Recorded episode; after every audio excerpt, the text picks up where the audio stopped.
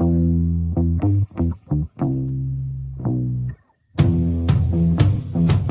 right, guys, about that time. Chris Brooks here with you on another edition of the Rebels two forty-seven podcast, part of the two forty-seven Sports Network and Inside the Rebels. Hope you guys are having a good morning wherever you are. A lot to cover today here on the eighteenth of July. We're in the right in the middle of this summer thing, aren't we? I mean, we're getting there, though. We're getting there. Not there yet, but we're getting there. We had the draft happen yesterday, and a lot of you are watching that to see, you know, which players are off the table. We can dive into that a little bit. Of course, the, the big news of the day is it's S E C Media Days getting underway here in just a little bit. Lane Kiffin scheduled to speak today. And I'm looking here on Twitter at um, at images already coming out of the setup at S E C Media Days. So some, I mean, it's not real football games, but we're talking about real football content here. We're talking about good stuff. Is there any way we could get like a, if, could we get a Jimbo Fisher versus not Lane Kiffin? Nope. In normal years, we'd have a, we'd have a, we'd have a Saban versus Kiffin. We've had that before. Could we get a Jimbo Fisher versus Nick Saban? I mean, just a roundtable discussion. You know, everybody's chummy. Nothing's going to come out of this from that. Nothing. We needed S E C Media Days the day after all of that happened, or actually the day of when that's happened. Maybe that was the day to do it. But we will have a lot coming out from S E C Media Days today. That's something else to knock out on the podcast this morning. Um, I'm in a deep dive right now on Mississippi recruiting. You know, made some calls over the weekend to kind of get a lay of the land on where Ole Miss is on those half dozen or so high school kids that I expect that they're going to sign. And, uh, you know, have a lot of names there. And, uh, and that's a big pool of players, but, you know, giving me an idea of where I need to take coverage for you guys and who to be on top of, who to call. Not just here in Mississippi, but outside of here. And we'll have plenty on the podcast um, going this week. So make sure you guys are tuning into that. I'll try to make sure I, I put in the, the wording on which players that, that I'm knocking out as I do it. So you, you know to be tuning in. But I'm in the middle of a deep dive on the state of Mississippi right now. Look, I know Ole Miss is probably going to sign. The number I think they'll hit is four. I think they'll sign four Mississippi high school guys this year. And I don't, like I've mentioned this before, personally, not a big fan of that, but it's understandable. It's understandable why they're taking the approach that they're, that they're taking. Uh, but, uh, but outside of those four, remember a lot of years, you know, you're looking at not just the top five kids in Mississippi. I mean, you're looking at the top ten. Or a dandy dozen, or, you know, even anybody inside that top twenty-five, you're recruiting maybe, I don't know. I would guess that in years past, what was Ole Miss recruiting? Maybe twenty offers in state in a really good year, something along those lines. And they're hoping that they can nail down maybe ten of those kind of guys. And it's just different than that now. It's it's very different. But uh, but for me, on top of covering Ole Miss recruiting, you know, I'm also covering high school sports here in Mississippi and high school football in particular. So it's pretty easy for me to knock out a list of two hundred players who will sign and go play college football next year. And I've been in the middle of that. So I will bring you some of those Mississippi guys, even the ones that that maybe I don't expect will end up at Ole Miss. I'm going to try and knock out the top twenty-five guys in Mississippi and have some content and some information on those guys. So you'll be familiar with them because, you know, one way I look at it is even if Ole Miss doesn't get them now, you know, there's always the chance that on down the road, these guys go somewhere else. And then they're in the portal in a couple of years. Some of these guys are going to be good players. And look, not just good players. Some of these guys are going to be N F L players. So maybe they come back around in the portal one day. So we still need to be familiar with them. And I can knock some of that out uh, today also. Okay, now this is what we're looking at with S E C Media Days, not just today, but for this week. Lane Kiffin is speaking today. The players we've, we mentioned last week, Jonathan Mingo, Cedric Johnson, and Nick Broker will all be there for Ole Miss. The first coach out of the gate will be Brian Kelly at um, at L S U. Um, that's happening around lunchtime. I think it's around twelve thirty ish. And then Lane Kiffin is is in the ballpark, I think, around two thirty. And then you get Eli Drinkwitz from Missouri to round out the day at three fifty, four o'clock. Um, it'll be late this afternoon when we get the Missouri stuff. So middle of the afternoon, you'll see a lot of stuff on Lane Kiffin on social media, and he'll be trending. Will he say anything today? I doubt it. I mean, what will the questions be for Lane Kiffin today? Look, there's there's a standard list of media questions that Lane Kiffin is going to get every year. Doesn't matter what's going on. You can pretty much chalk it up every year. He's going to get at least some kind of similar questioning. You know he's going to be asked about Nick Saban. I mean, that's that's a given.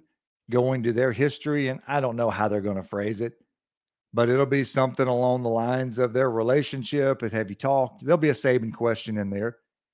He's going to get N I L questions because he's one of the few coaches who answers it honestly. I mean, th- these guys, they hem and haw and they beat around the bush on the N I L, and it's getting a little bit better from the coaches, but they're still used to the way things were done in the past. And I think they're just so scared that it'll look bad or they'll say something wrong.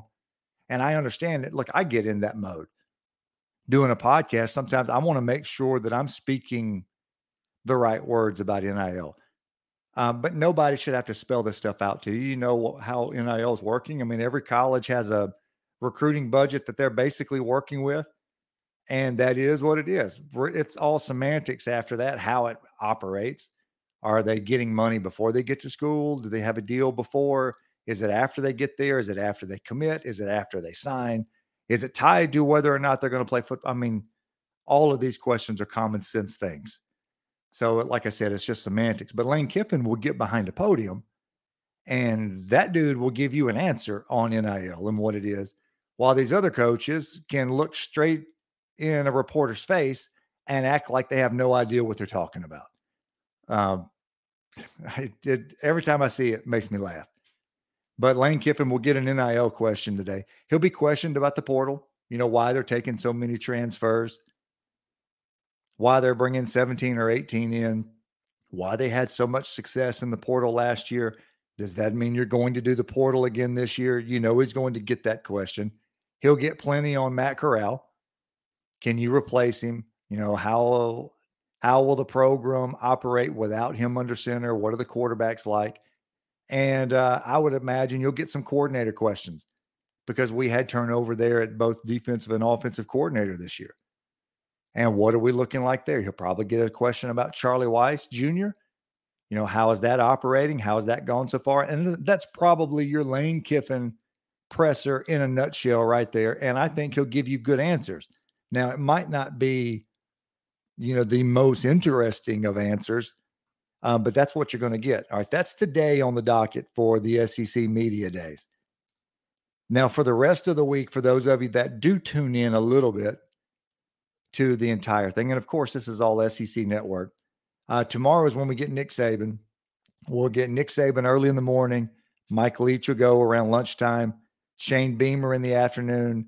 And uh, Vanderbilt coach Clark Lee, actually, he'll be in the morning also. So Bama, State, South Carolina, and Vandy are tomorrow. Uh, Wednesday, we'll knock out Arkansas, Florida, Georgia, and Kentucky. So you get Sam Pittman from Arkansas. You get Billy Napier in his year one at Florida. I, I still don't know what to expect out of Billy Napier.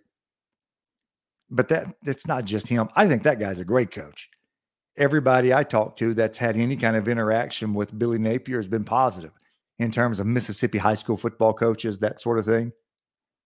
I just never know what to make of Florida. I did have a good conversation with a guy this weekend who has worked at Ole Miss, at Florida, and several other S E C places, and we got into a discussion on fans. And very, and he didn't have to do this, very complimentary of Ole Miss fans. Man, they really want to win there. Really want to win there. The only place he had been that he thought the fans were maybe wanted to win even more, Florida. said Florida fans are nuts over there about winning, but they just, for whatever reason, they should win big, and it just hasn't happened. So we'll see what happens with Billy Napier. Kirby Smart from Georgia, and then you'll get Mark Stoops uh, from Kentucky. And then Thursday we'll wrap this thing up. Brian Harsin from Auburn, we'll get that started on Thursday. Uh, Josh Heupel at Tennessee. Of course, Heupel came in to speak this week at the, the Mississippi Association of Coaches, the Coaches Convention. And then uh, Texas A and M coach Jimbo Fisher, he's last. So what, the best for last, maybe? Maybe there's the potential he says something. No, Jimbo's not going to say anything. I mean, he'll give the status quo answers, but that's your uh, that's your S E C Media Days in a nutshell in terms of the schedule. And, of course, all of this will be on the S E C Network, and and we'll be finding uh, – uh, we'll be talking about all this on the board all week. Quick baseball note. I'm looking at right here.